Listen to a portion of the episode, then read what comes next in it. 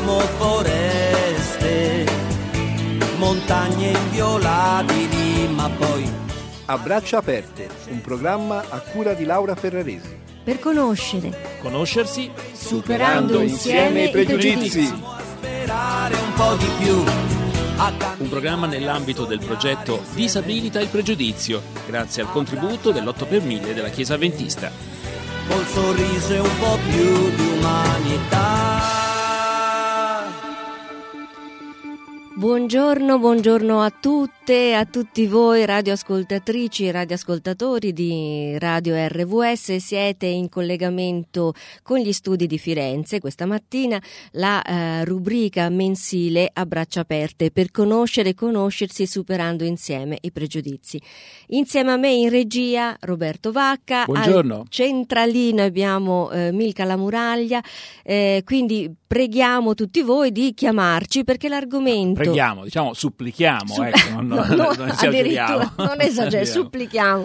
Per tutti quelli che volessero chiamarci, vi lascio innanzitutto i nostri numeri di telefono che sono lo 055 41 40 40, 055 41 51 09, perché l'argomento di oggi, a proposito di pregiudizio, è un argomento veramente molto molto delicato che crea proprio delle distanze tra le persone, soprattutto tra le persone eh, e nelle persone che sono coinvolte in eh, situazioni di usura.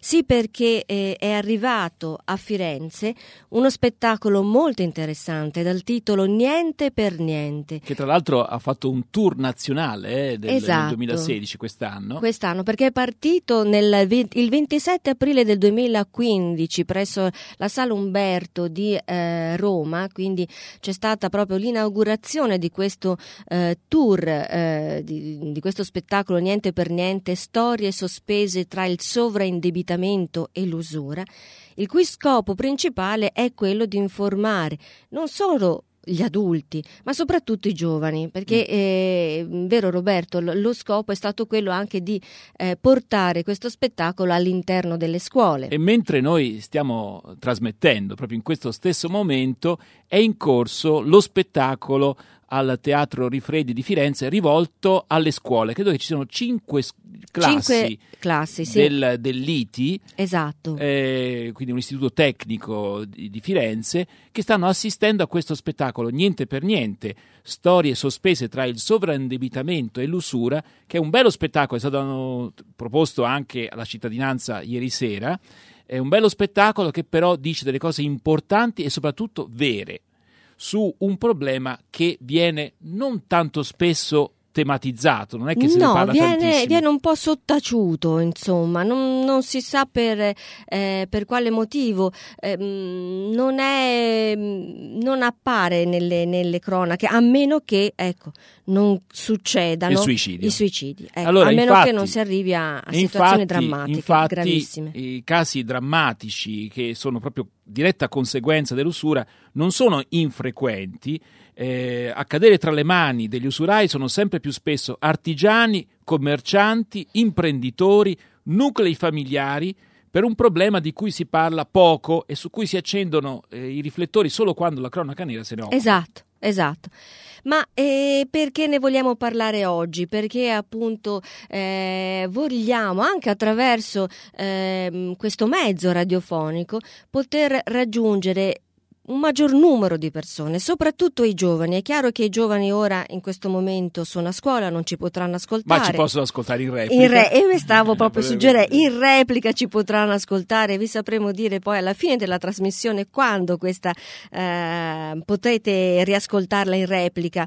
Ehm, perché? Perché è vero, eh, ci sono casi eh, dove sono coinvolti famiglie eh, che hanno perso lavoro, eh, artigiani che hanno cercato appunto di incentivare meglio di trovare eh, nuove risorse. nuove risorse per, per aumentare, per incrementare la propria attività e poi si sono ritrovati veramente come si dice, con l'acqua alla gola, nel senso che non sono stati più in grado di pagare eh, questi debiti nella speranza in qualche modo di tappare qualche buco, poi sono finiti nelle mani degli usurai. Allora io direi, eh, noi speriamo anche di riuscire ad avere un collegamento nella seconda parte di questa trasmissione con gli studenti che avranno finito da poco di vedere appunto questo spettacolo niente per niente, storie sospese tra il sovraindebitamento e l'usura, tra l'altro diciamo anche con Giussi Cataldo che è anche la regista, Alessio Di Clemente, Francesco Meoni e Rossana Veracerta, un testo di Francesco Randazzo.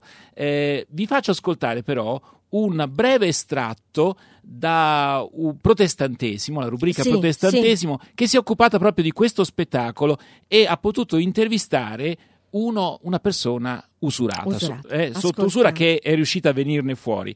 Vediamo che cosa eh, ha raccontato alla redazione protestantesimo. Il gioco qual è? Che loro ti prestano delle somme. Io la prima volta ho preso eh, 20.000 euro di, in contanti e praticamente eh, mi ricordo che prima, eh, il primo mese di interesse erano 2.000 euro di interessi. Ovviamente eh, i primi tempi ce la fai, insomma in qualche modo, inizi a pagare, poi ovviamente restituire l'intera somma tutta insieme non ce la farai mai e allora prolunghi, nel senso vai avanti, passano i mesi, gli anni e ovviamente ti indebiti sempre di più e ovviamente lì, lì inizia il vero incubo. L'usurato entra in un incubo, profondo disagio, solitudine e paura. Queste persone sono legate al mondo criminale e il giochino per farti pagare è quello di spaventare eh, l'intera famiglia, ti vengono sotto casa, vanno davanti alla scuola di tua figlia, eh, ti minacciano, vengono dentro l'attività, ti minacciano. Io sono stato minacciato di morte, addirittura mi volevano bruciare vivo, cioè, ne ho subite talmente tante che adesso nemmeno, nemmeno tutte me le, me le ricordo. E, queste, è questo stress che ti fa sì che tu devi pensare a trovare i soldi. Ecco, tu devi pensare a trovare i soldi, quindi una vera e propria Mm. dipendenza, a quel punto lì non si pensa ad altro Non si pensa ad altro. Ed è drammatica questa, questa testimonianza, ma anche molto eloquente, molto chiara. Speriamo che ehm, possa arrivare dritta proprio al cuore delle nostre radioascoltatrici e dei nostri radioascoltatori. Tra l'altro, ehm, lo spettacolo Niente per Niente è ehm, storia appunto sospese tra il sovraindebitamento e l'usura. È stato voluto eh, dalla Fondazione Adventum, il cui eh, presidente Franco Evangelisti. E, mh, e appunto lui dice: Abbiamo deciso di promuovere l'iniziativa eh, dal titolo Niente per niente in quanto ci siamo resi conto che la formazione all'uso corretto del denaro e la prevenzione al sovraindebitamento devono essere rivolte in particolar modo ai giovani.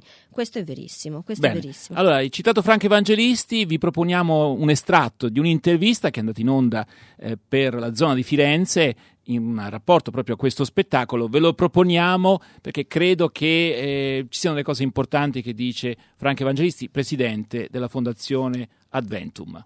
Sì, allora grazie intanto alla RWS per questa possibilità. L'usura è un tema eh, molto grave nel nostro paese che fra l'altro sta aumentando, anche se i dati che abbiamo sono dati difficili da reperire perché eh, l'usuraio eh, è una persona che lavora in maniera molto subdola e quindi eh, difficilmente si viene a sapere esattamente quanti sono. Ma Quindi si conosce indirettamente attraverso le denunce. qualcosa- Esatto, qualche volta tramite le denunce, qualche volta eh, perché si sa più o meno eh, quali, che ci sono degli usurai. Si pensa che in questo momento in Italia ci siano 40.000 eh, usurai, questo è un dato del Mm. 2012. Quando si parla di usura, che cosa si intende esattamente? Allora, l'usura vuol dire che si riceve del denaro velocemente, quindi generalmente dall'oggi all'indomani, ad un tasso eh, molto elevato che deve superare diciamo il 30%, ma nella maggior parte dei casi supera l'80%.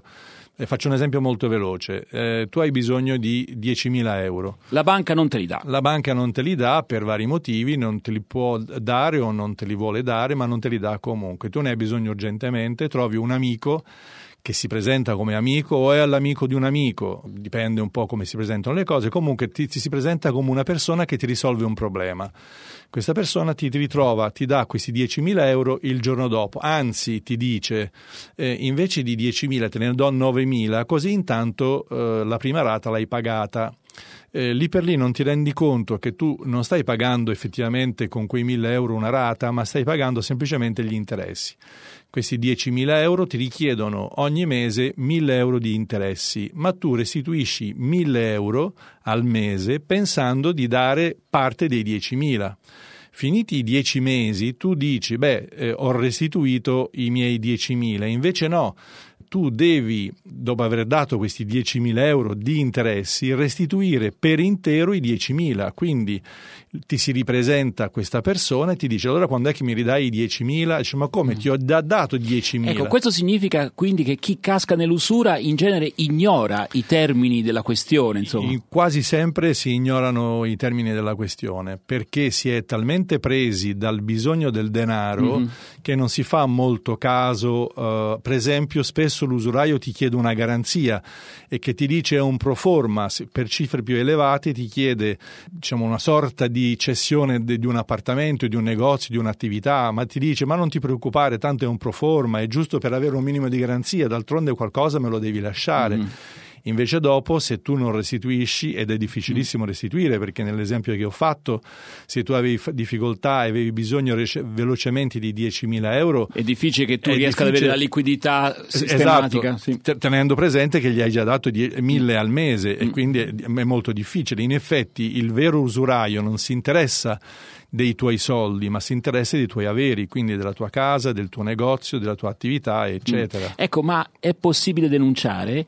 Eh, oppure si blindano anche legalmente queste persone, per cui la denuncia si incaglia sulle tutele legali di queste persone? Allora, eh, è fondamentale denunciare. Se si vuole uscire dall'usura, l'unico sistema è denunciare perché con la denuncia, ehm, grazie a alcune leggi dello Stato, si è tutelati sia da un punto di vista economico sia da un punto di vista legale, eh, legale eh, però ci vuole il coraggio della denuncia. Perché il coraggio? Perché, Perché spesso eh, il, l'usuraio, mh, avendo tu eh, dato dei soldi ogni mese e non sempre essendo stato puntuale, ti ha già minacciato, se tu non mi paghi io vengo a trovare i tuoi bambini a scuola. Quindi eccetera, c'è eccetera. Un, l'aspetto della violenza, diciamo, Un'intimidazione c'è, c'è, spessissimo, se non sempre, per cui eh, la persona che eh, è entrata in questo giro ha una sorta di eh, paura reverenziale mm. della persona che gli ha prestato i soldi. Poi magari tutto in segreto, quindi la famiglia è all'oscuro. Molto spesso accade proprio in questa maniera, però nonostante tutto è rarissimo che l'usuraio poi alla fine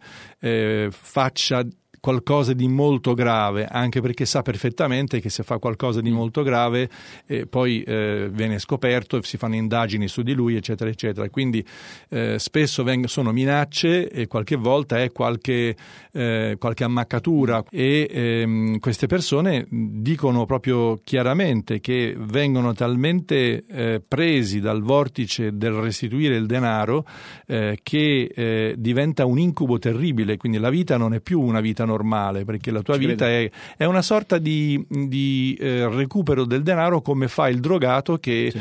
eh, deve recuperare i soldi per comprarsi la dose e lì è la stessa cosa, che tu sai che alla fine del mese devi dare quella cifra e durante tutto il mese non fai altro che pensare a come puoi arrivare a restituire quella cifra. Quindi...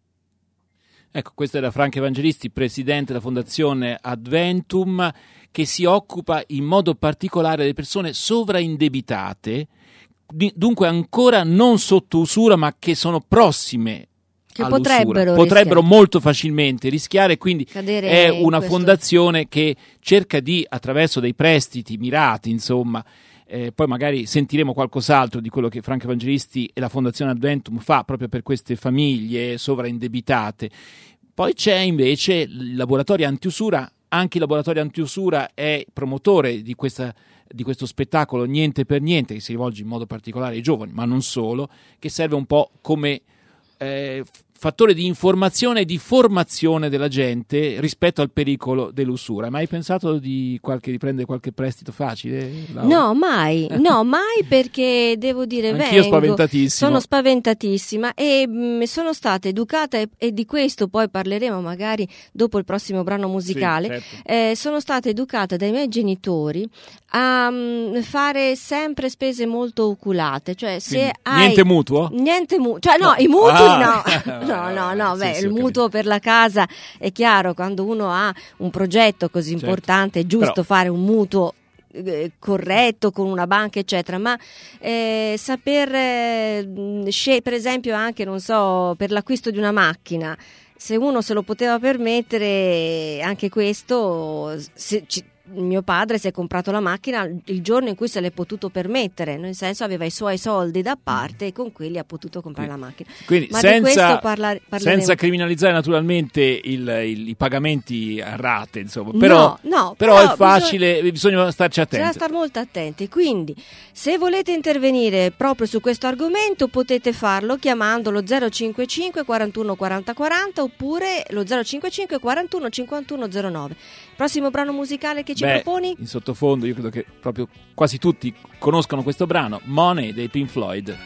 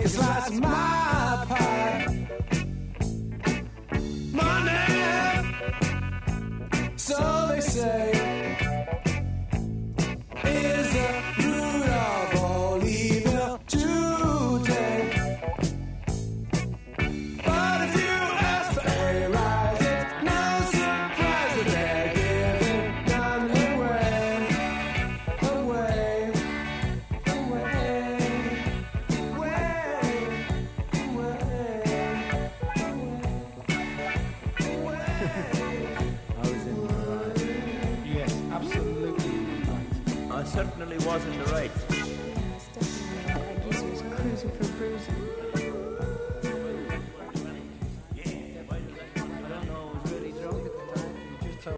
Quando si tratta di gestire il tuo stipendio, ti affidi al caso? Come fai fronte a spese impreviste? Sai quanto spendi ogni mese? Una semplice regola da seguire. Acquista solo se puoi pagare e sii sempre informato e consapevole nella gestione del tuo denaro.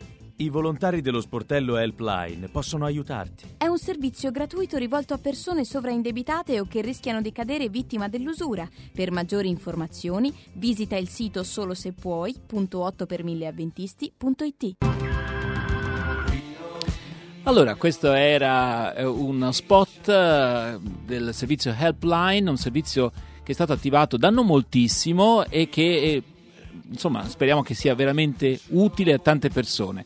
Eh, perché è importante anche insomma eh, educare e autoeducarsi Esatto. all'uso responsabile del denaro. del denaro. Purtroppo ehm, con eh, l'introduzione dei bancomat, delle carte di credito o di debito, insomma, abbiamo perso un po' il contatto diretto con il denaro. Prima avevamo proprio le banconote, quindi materialmente vedavamo no, i soldi che ci uscivano Sì. dal, dal portafoglio. E prima ancora addirittura si faceva il baratto, che era ancora meglio. Ancora meglio il baratto. Ah, si scherza, eh, per, per No, sdrammatizzare. per sdrammatizzare un po' perché ci rendiamo conto che il tema è veramente eh, pesante, veramente difficile. Però mh, mi rendo conto che l'uso delle carte di credito eh, hanno reso il denaro molto virtuale. Poco virtuoso, molto virtuale, di conseguenza perdiamo, E rischiamo di perdere il Ci senso. sono del quelle denaro. carte di credito in cui eh, si sottolinea la possibilità e la facilità di fare acquisti automaticamente eh, rateizzati, insomma. Esatto, Mm. esatto.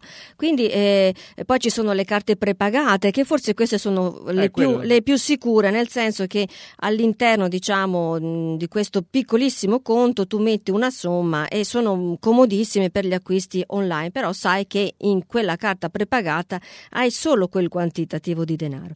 Ma la cosa che ci preoccupa moltissimo sono sicuramente i giovani, perché come abbiamo visto e come ci stiamo rendendo sempre più conto, non, mh, non sono più solo gli artigiani, i lavoratori, eh, le persone che hanno un'attività indipendente, che vogliono in qualche modo ingrandirla, migliorarla, che eh, fanno dei debiti, a volte sono dei mutui, a volte i mutui non vengono dati perché non ci sono le giuste garanzie e si e si crede di poterlo fare con A girare l'ostacolo Esatto. attraverso altre fonti di altre prestito. fonti di prestito, ma ci stiamo rendendo conto come in realtà eh, rischiano di cadere in questo giro anche i giovani.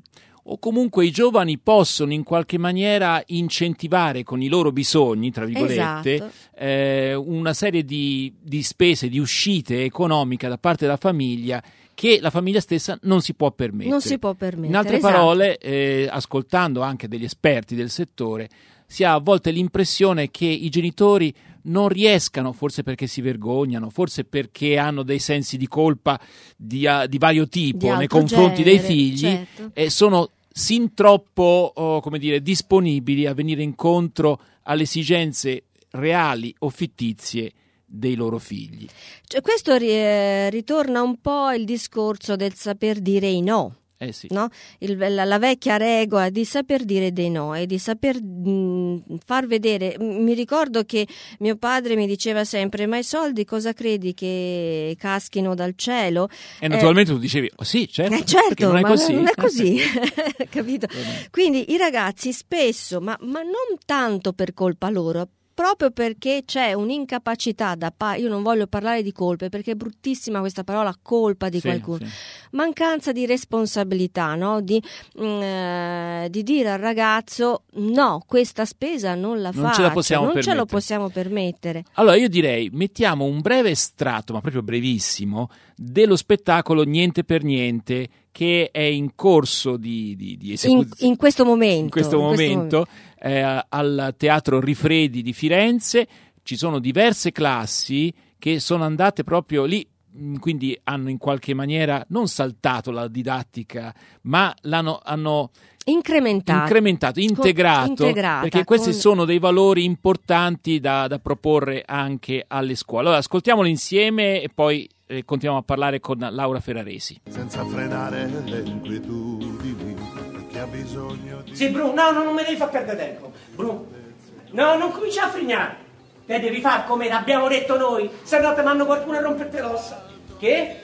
No, no, bello mio. No, no, non hai capito? A Bruno, Ma che stai a dire? So 50.000, Bruno Mugiardi, bello mio. 50? Eh sì, forse intesa fare belli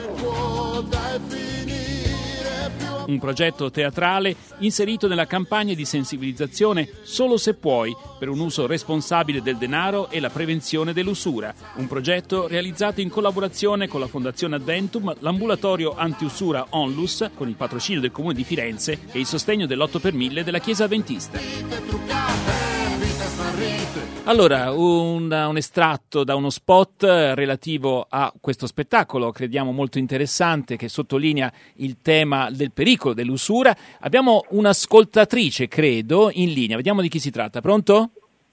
Sì, buongiorno, sono Maria Firenze, buongiorno. Buongiorno, ci No, dica. io eh, tutto giusto quello che state analizzando, però volevo mettere un po' l'accento sul fatto che da quando siamo passati all'euro, effettivamente il potere d'acquisto delle famiglie è molto diminuito, specialmente le famiglie mono- monoreddito con figli, e che comunque si pagano tante tasse, anche le, le utenze sono aumentate Sì. tanto, per cui far fronte cioè, Non è facile. a quello che è il costo della vita attuale non è sempre facile. No, no, Per no, cui- assolutamente. Poi siamo Eh. in crisi economica che ha colpito dei settori della nostra società in maniera gravissima, per cui eh, la, la crisi economica ha aggravato certe situazioni.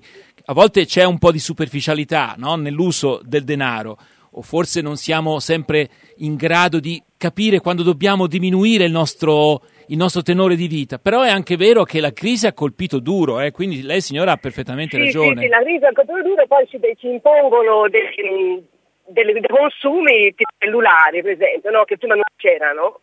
E comunque sono costi ormai nelle famiglie non si possono più eh, eliminare, anche se ridurre al, al minimo, ma eh, eh, meno di tanto non si può. Per cui, anche stando molto attenti, eh, le utenze sono molto gravate da tasse, da IVA, eh, da, da- da tributi vari, per cui anche stando molto attenti effettivamente è Certo, difficile certo. rimanere in quello che è un reddito normale, Mm. sono una single con due figli, per vari motivi ora è un altro discorso, e quindi Sì. stare con uno stipendio e tenere tutto effettivamente eh, far guardare il bilancio è difficile. Non c'è alcun dubbio, signora. Io per fortuna, come ha detto la sua collega, sono stata educata a essere, mm, a essere moderata e a non fare, però per esempio per curarsi per il dentista Sì. e poi alla fine si fanno le rate, per Certo, esempio. Quindi certo. non sempre si cade in queste situazioni per superficialità, ma purtroppo anche per necessità e quindi eh, il problema diventa più complesso proprio per un discorso di redditi, ecco. Certo, certo. redditi bassi, Certo. ecco. Poi magari L'impor- l'importante è non eh, come dire, cercare di risolvere questi problemi reali con le scorciatoie, diciamo, degli strozzini sostanzialmente. Il, che il problema è complicato perché non sempre questa, anzi, raramente questa gente si presenta come pericolosa, insomma, perché all'inizio sembrano degli amici. Ecco, questo è un po'. Bene, io la Sì, ringrazio, sì, signora. sì. La Eh, ring- grazie a voi, grazie, a Grazie, voi, buonasera, grazie. buongiorno. Allora, io ricordo tra l'altro che eh, potete chiamarci allo 055 41 40 40 oppure 055 41 51 09, eh, siamo in diretta e naturalmente ci fa piacere anche delle correzioni, nel senso se a volte Indubbiamente, indubbiamente. possiamo dare anzi, l'impressione di puntare troppo oh, verso un senso. ecco, ci serve anche, esatto, il feedback di voi amici in ascolto. Esatto. Allora, Indubbiamente per una madre monoreddito con dei figli eh, non è facile, non, non stiamo dicendo e non vogliamo appunto ehm, eh, sminuire assolutamente eh, le difficoltà che le famiglie oggi, soprattutto le famiglie monoreddito, devono affrontare quotidianamente, soprattutto se hanno dei figli, perché poi i figli hanno anche, come diceva giustamente la signora, se uno poi deve andare da un dentista o se Purtroppo, come accade nella vita, si deve affrontare anche un percorso ospedaliero per un intervento chirurgico grave. Alle volte bisogna anche andare fuori Italia per fare certi tipi di operazioni. Quindi voglio dire, eh, le- le- le- i motivi per cui eh, un, un reddito familiare poi si ritrova improvvisamente in rosso ce ne sono tanti e svariati. Il e problema è molto che la soluzione non è quella dei prestiti non è quella facili. dei insomma. prestiti facili. Allora, ascoltiamo che cosa ci dice eh, a questo proposito e in genere, eh, in generale sul tema dell'usura il- l'avvocato Luigi Ciatti che è il presidente del laboratorio antiusura eh, Onlus, quindi ascoltiamo quello, un'intervista recente. Lei ha detto bisogna convincere la vittima dell'usura che l'usuraio è un criminale e non è un benefattore. Mm, non è una cosa già di per sé evidente, va convinta la persona perché? Perché guardi, ora le sembrerà strano, io, noi insomma, noi gli operatori della Fondazione Adventum, quando andiamo a parlare per esempio con i ragazzi e spieghiamo com'è il meccanismo dell'usura, cioè quanto chiede un, un usuraio eh, a Roma, ma direi sono dati eh, generali, cioè l'usura a Roma in Italia costa il 10% al mese, cioè un usuraio mi fa pagare un prestito il 10% al mese di interesse. Eh, il che vuol dire un interesse del 120% l'anno. Per fare un esempio, per essere più chiari, se io chiedo 10.000 euro in prestito ad un usuraio, lui mi chiederà 1.000 euro al mese di solo interesse.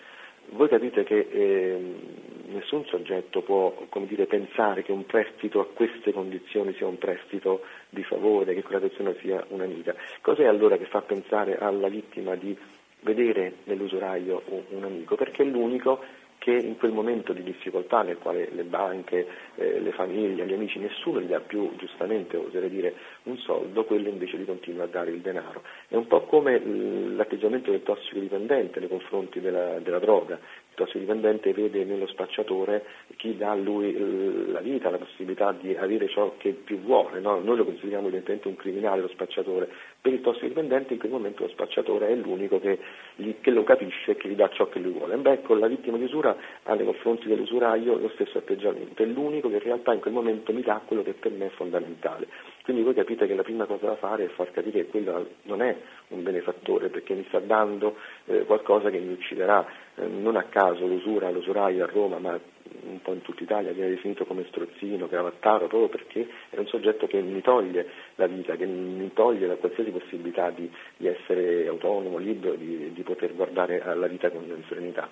Senta, la denuncia quali conseguenze può portare? Perché c'è un problema di minaccia alla propria incolumità, se ne viene fuori, insomma? La denuncia è l'unico modo per venirne fuori, quindi questo è chiaro, qualsiasi altra ipotesi diciamo, mediata di dire, gestire eh, l'usuraio non denunciandolo è, è assurdo, non è, ah, evidentemente non è un profilo legale, noi ci interessa anche evidentemente la legalità, ma soprattutto dire io non è neanche funzionale rispetto alla soluzione del problema. L'usuraio va denunciato, chiaramente va denunciato, deve aver verificato con eh, professionalità eh, l'esistenza del reato, non è che possiamo incentivare denunce eh, con leggerezza, ma una volta che avvocati eh, abbiano verificato effettivamente la sussistenza del reato e vi assicuro che è abbastanza semplice perché come vi dicevo prima un interesse così alto il 10%, una volta accertato pone al di fuori di qualsiasi dubbio di prestito dire, legittimo, no? perché è talmente alto l'interesse 10% al mese che va oltre il tasso soglia. Beh, dicevo, una volta accertato questo, l'unica strada è la denuncia. In realtà, guardate, anche qui va un po' spapato il concetto della paura. Le persone dopo la denuncia, cioè una volta che la denuncia è stata eh, portata all'autorità giudiziaria, cessano di essere vittime di atteggiamenti intimidatori, di pestaggi o quant'altro. Questo è un dato che dico con assoluta responsabilità, non direi mai una cosa evidentemente così esponendo persone eh, a rischio. In realtà il momento di pericolo per l'incolumità della persona nel, è nel corso del rapporto usuraio quando la vittima eh, per esempio incomincia a non pagare più eh, con, con, regolarità il, il, proprio, il proprio, interesse eh, dovuto, diciamo, dovuto al criminale, allora lì c'è un atteggiamento spesso riscontriamo, ma dopo la denuncia l'usuraio sa che qualsiasi atteggiamento di ritorsione, di violenza o di minaccia significherebbe firmare una seconda condanna, aggiungere cioè alla condanna per usura quella per estorsione. Quindi in realtà questo non, non succede, ci sono pochissimi casi in ogni caso io dico sempre una cosa, noi verifichiamo la denuncia, lo accompagniamo poi presso stazioni di carabinieri o piuttosto che squadra, squadra mobile, eccetera, e lì sanno benissimo perché hanno evidentemente i loro, i loro dati, eccetera, chi è l'usuraio. Quindi laddove ci fosse un'esigenza di maggior tutela della vittima dopo la denuncia, sa la, uh, la polizia giudiziaria o l'autorità giudiziaria evidentemente a porre in essere tutti gli strumenti di tutela per garantire l'incolumità anche dopo la denuncia. Però sono casi, come vi dicevo, assolutamente rari. A Roma in vent'anni di attività noi abbiamo avuto soltanto un caso che dopo la denuncia è stato eh, consigliato diciamo, vivamente di prendere bagagli e quant'altro e cambiare per un periodo la propria residenza per motivi appunto di sicurezza. Il resto sono vittime che hanno dopo la denuncia ricominciato a vivere con assoluta, con assoluta tranquillità. Voi operate soprattutto nella zona di Roma, come si deve muovere una persona che volesse avere un contatto con voi eh, per vedere di risolvere la sua situazione, insomma? Ma intanto io dico a Roma, a Roma c'è mh, la Fondazione Adventum, c'è l'ambulatorio antiusura, ci si trova tranquillamente sul, sul sito, i nostri indirizzi, quindi mh, non c'è problema. Chi fosse non di Roma, io un consiglio che do è quello di ehm, se avete la possibilità di andare comunque su internet e verificare le associazioni che sono iscritte all'albo prefettizio del luogo dove si, è, eh, dove si ha la propria residenza, perché comunque, è bene dirlo, anche diciamo, nella- dire, nel mondo dell'aiuto a volte mh, si possono avere brutte sorprese. Ecco. Verificare sempre anche chi, eh, chi ti dà una mano, perché dare una mano è importante, è un atto di grande responsabilità, di senso civico, ma non sempre è motivato da mh, fini diciamo, nobili. Quindi verificare le associazioni che sono iscritte all'albo prefettizio presso il proprio mh, capoluogo di provincia, perché queste sono almeno associazioni che sono verificate dalla- dalla- da- dalle forze di polizia, quindi sappiamo che come dire, l'aiuto è un aiuto dato da persone competenti e che non hanno altri fini se non quello di, di aiutare le persone che si rivolgono a loro. Allora, questo era l'avvocato Luigi Ciatti, presidente del laboratorio Antiusura, eh, una, una- fondazione che, un'associazione che lavora a Roma, eh, ma abbiamo sentito, insomma, ci sono varie eh, realtà simili un po' in tutta Italia. Esatto, eh, tra l'altro ricordo che l'associazione, no scusate, la Fondazione Adventum eh, di Roma ha aiutato la bellezza di 2000 famiglie per un totale di 17 milioni di euro dati in prestito. Questo nel corso? Nel corso da quando è nata dal 1995, quindi insomma ehm, sul territorio romano la, la Fondazione Adventum sta operando in questo senso. Eh, casomai io vi lascio anche il numero di telefono dell'associazione Che è già nel sito dunque... che è nel sito, però eh, Qual è il numero? il numero è 06 39 72 58 88.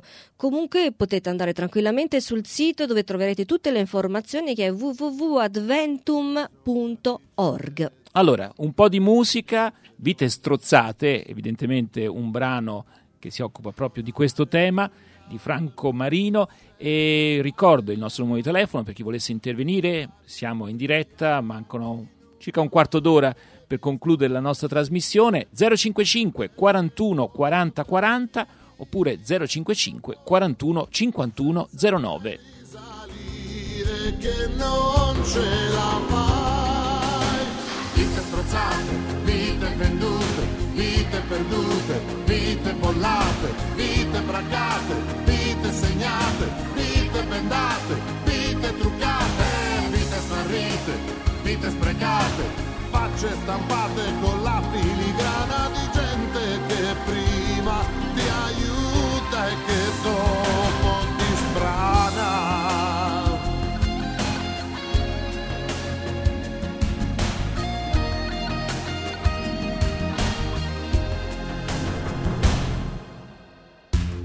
Ci vuole un poco di coraggio, andare sempre avanti è peggio.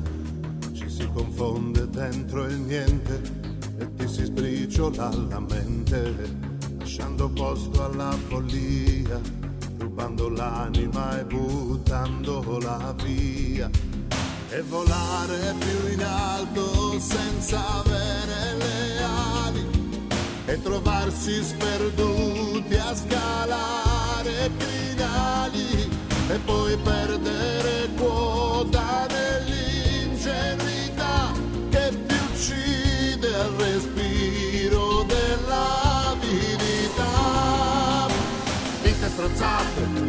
vendute, vite perdute, vite bollate, vite braccate, vite segnate, vite bendate, vite truccate, vite smarrite, vite sprecate, facce stampate con la filigrana di gente che prima ti aiuta e che dopo ti sbrana.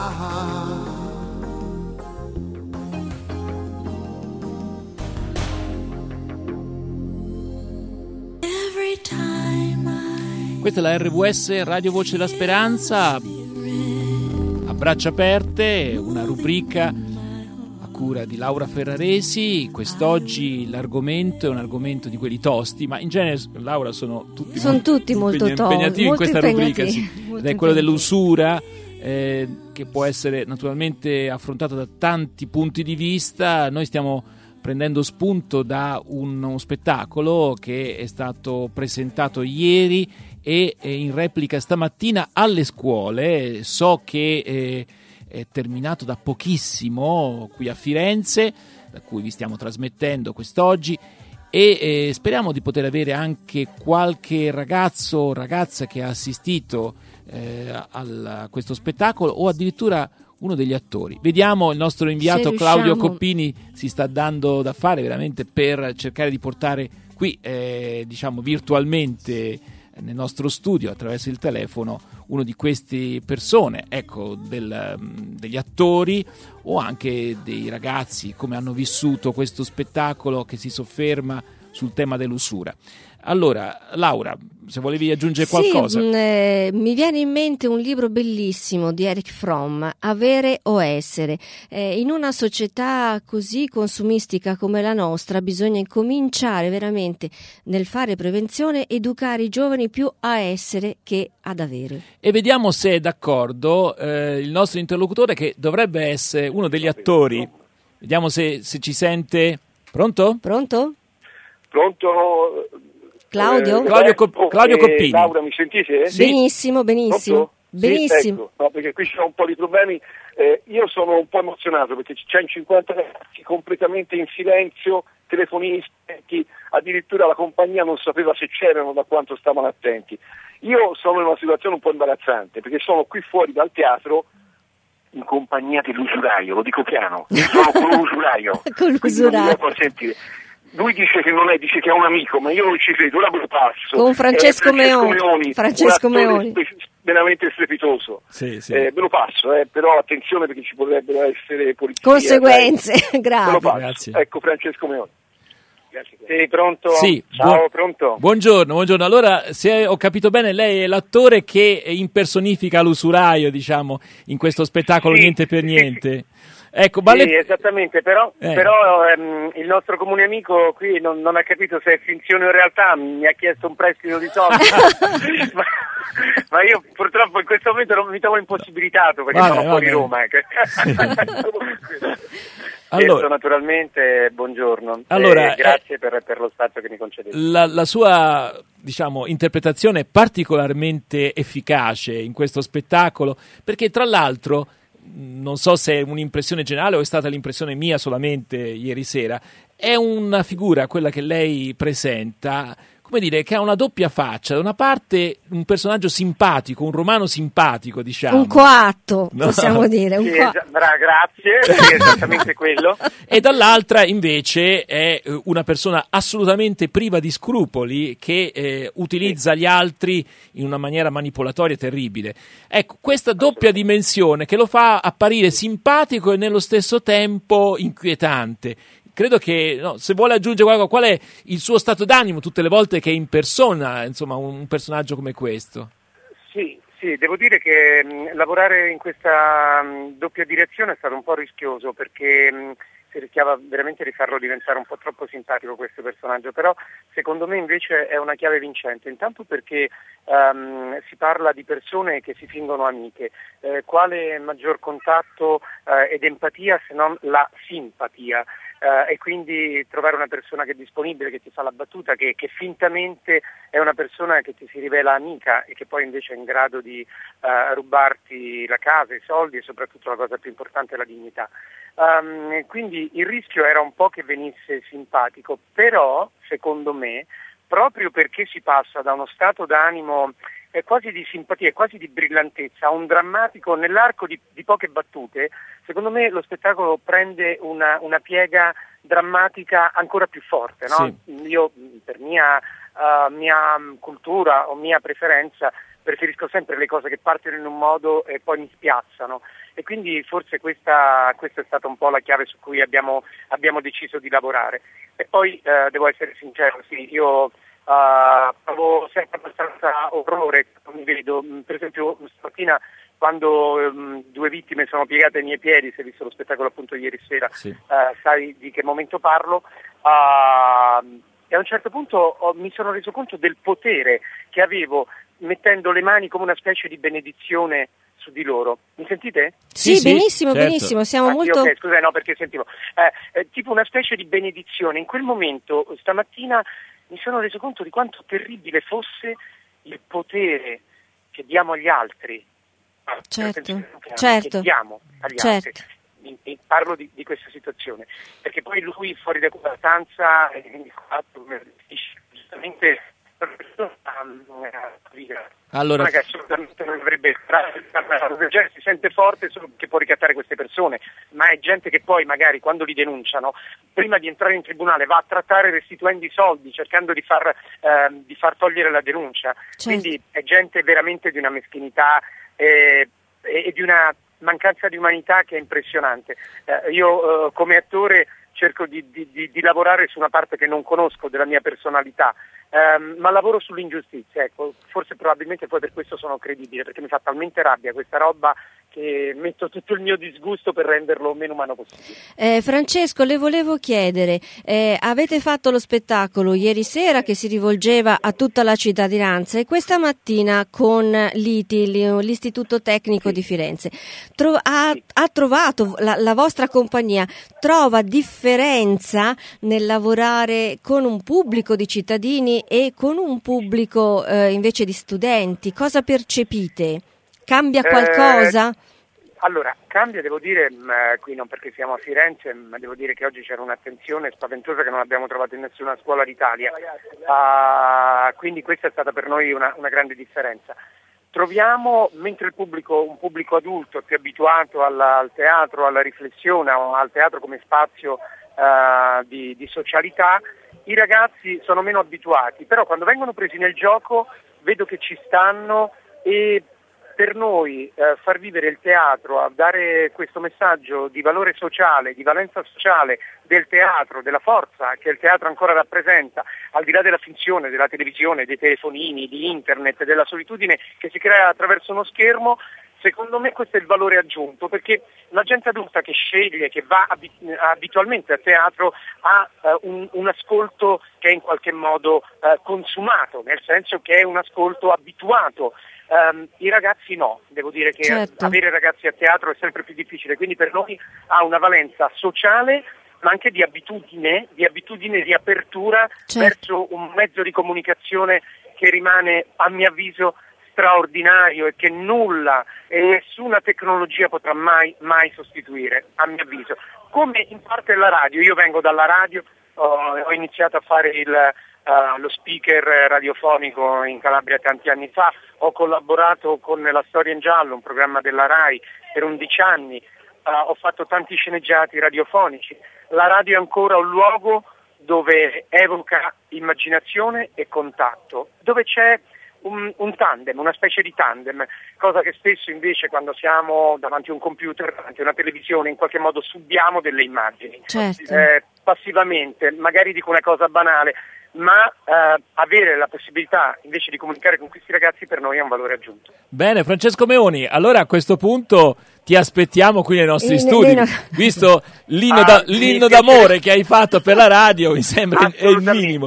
Ecco, al- A Firenze è un mio spettacolo molto bello. allora una domandina, una domanda un po' banale eh, da parte mia che sono uno spettatore un po' distratto, ma il tuo romanesco, cioè tu sei nato a Roma, come...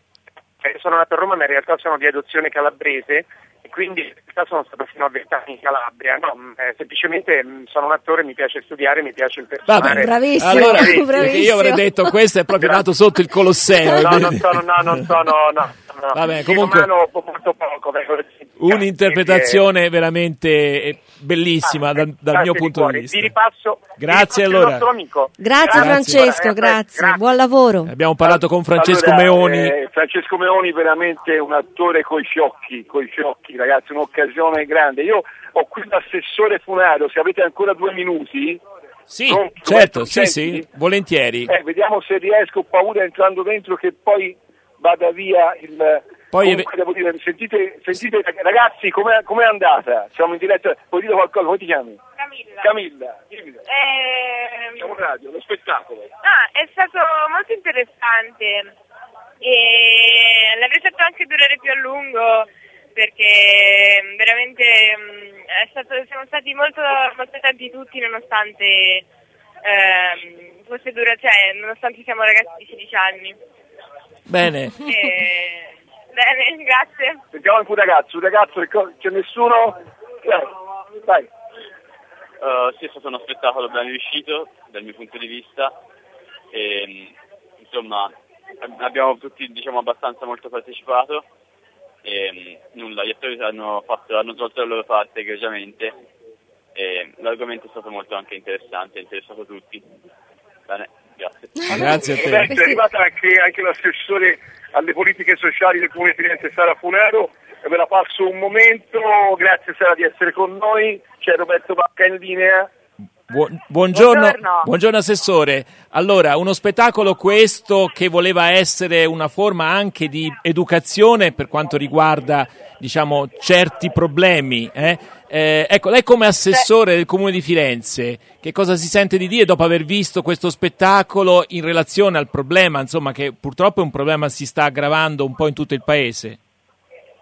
Eh, io mi sento di dire che uno spettacolo come questo dovrebbe essere riprodotto per tutte le scuole, ma non solo per le scuole. Dovresse- dovrebbe essere riprodotto per sensibilizzare anche tutte quelle fasce che sono più a rischio, perciò le, le- le parti più fragili della nostra po- po- popolazione. Stavamo ragionando proprio ora sul verificare la possibilità di poter mettere in piedi qualcosa. Mi, mi auguro che, che possa essere un- una corribile perché è un modo che arriva diretto, immediato e che dà la possibilità di riflettere e rendersi conto che ne- nessuno ne è escluso. Sì. Senta, ha telefonato poco fa un'ascoltatrice dicendo sì, voi fate questi discorsi di fare maggiore attenzione, l'uso responsabile del denaro, però poi la crisi colpisce, colpisce le famiglie, colpisce soprattutto le famiglie monoreddito e, e di fronte a queste situazioni è facile cadere nell'usura. Ecco, io capisco che un comune non è che possa, cioè, sia onnipotente, non avete la bacchetta magica, ma che cosa si sentirebbe di dire a queste e a tante persone che insomma sono al limite eh, di una situazione veramente complicata sul piano finanziario? E io mi sentirei di dire che è vero che la situazione è complessa, però è anche vero che abbiamo degli strumenti differenziati da poter mettere in campo per dare un sostegno alle famiglie. La mia indicazione è di rivolgersi ai servizi sociali dei comuni prima di andare da un usuraio perché magari delle strade percorribili ci sono, le abbiamo attivate in tanti casi e in tante altre possono essere attivate. Assessore, grazie mille per la sua cortesia, per essere stata con noi. eh. Grazie, Grazie a allora. voi, A grazie a voi. Allora, l'assessore Funaro del Comune di Firenze e... Abbiamo- Ecco, prego. Concludiamo, c'hai, c'hai ancora un minuto? Mm, ma Oppure guarda, c'ho- abbiamo 30 c'ho un secondi. che- allora, c'ho un attore bravissimo che ti fa Fiorentina anche, quindi vale doppio. Bene. Sì, sì, sì. Buongiorno. Buongiorno. Buongiorno. Allora, lei è uno degli attori dello spettacolo Niente per Niente? Sì, nonché sono fiorentino, nonché sono vicepresidente della nazionale di calcio degli attori. Ah, benissimo. caspita. mi, mi- mi- mi- mi può dare il suo nome così? Perché non... Alessio Di Clemente. Ah, Alessio Di Clemente, ecco, sono quattro gli attori del- di questo Quattro, spettacolo, e uno di questi è Alessio Di Clemente. Allora, eh, l'impressione, proprio ultime battute per questa trasmissione in diretta, rispetto a quello che avete presentato a questi ragazzi e in generale in questo tour che avete portato avanti in Italia? Ehm, il fatto è, la cosa molto interessante è che potrebbe sembrare una cosa molto lontana dai ragazzi giovani perché ancora non si occupano di lavoro, ancora non maneggiano il denaro, ma in realtà poi si rendono conto invece che riguarda il tessuto delle loro famiglie, perché ogni famiglia già su un debito, perché ogni genitore, ogni padre si fa prestare dei soldi da una banca per aprire un'attività e quindi loro all'improvviso si rendono conto che invece quello di cui parliamo è estremamente vicino alla realtà delle loro famiglie. Perciò diventa qualcosa che li colpisce e abbiamo avuto sempre moltissima, moltissima attenzione da parte dei ragazzi. Come cosa si sente di dire per, questa, insomma, per questo spettacolo a cui lei ha partecipato in numerose edizioni? Insomma, Eh, Sì, è stato sì. qualcosa che l'ha insomma, che l'ha aiutata nel suo percorso. difficile, è Eh. stato molto difficile, molto doloroso perché lo spettacolo è un pugno allo stomaco e, e ti fa riflettere e ci, ci fa sentire molto vulnerabili. Ma Per siete stati, scena, siete stati bravissimi però, eh, devo dire. Grazie. Grazie, allora ad Alessio Di Clemente, grazie e un ringraziamento anche al nostro inviato Claudio Coppini che salutiamo. È tempo di un saluto Di un perché saluto veloce perché ormai mancano pochi minuti. Vedete bene, parlate con i vostri figli, secondo me. Dovete far conoscere ai vostri figli la situazione economica della famiglia.